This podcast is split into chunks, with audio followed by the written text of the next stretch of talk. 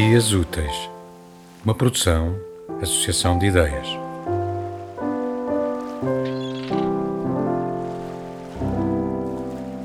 Antes da chegada dos impérios ao extremo ocidente, na cidade hoje conhecida por Lisboa habitavam os herdeiros dos edificadores das grandes construções de pedra.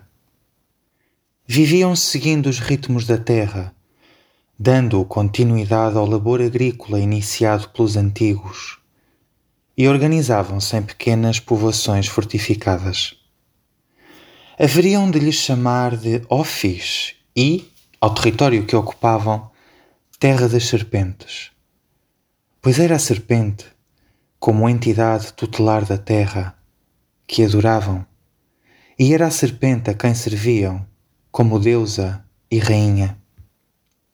Ela vestira-se com o corpo de humana para conviver com os mortais e quase nunca revelava a sua verdadeira face. Recebera o mesmo nome da terra e da cidade onde lhe haviam erguido um trono, para continuar o legado da tradição das grandes mães.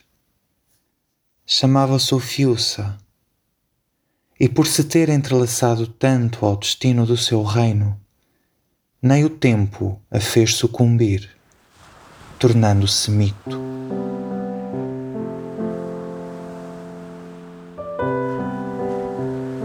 Escutamos um certo do livro Ofiuça de Samuel F. Pimenta, lido pelo autor. Esta obra tem edição Mahatma.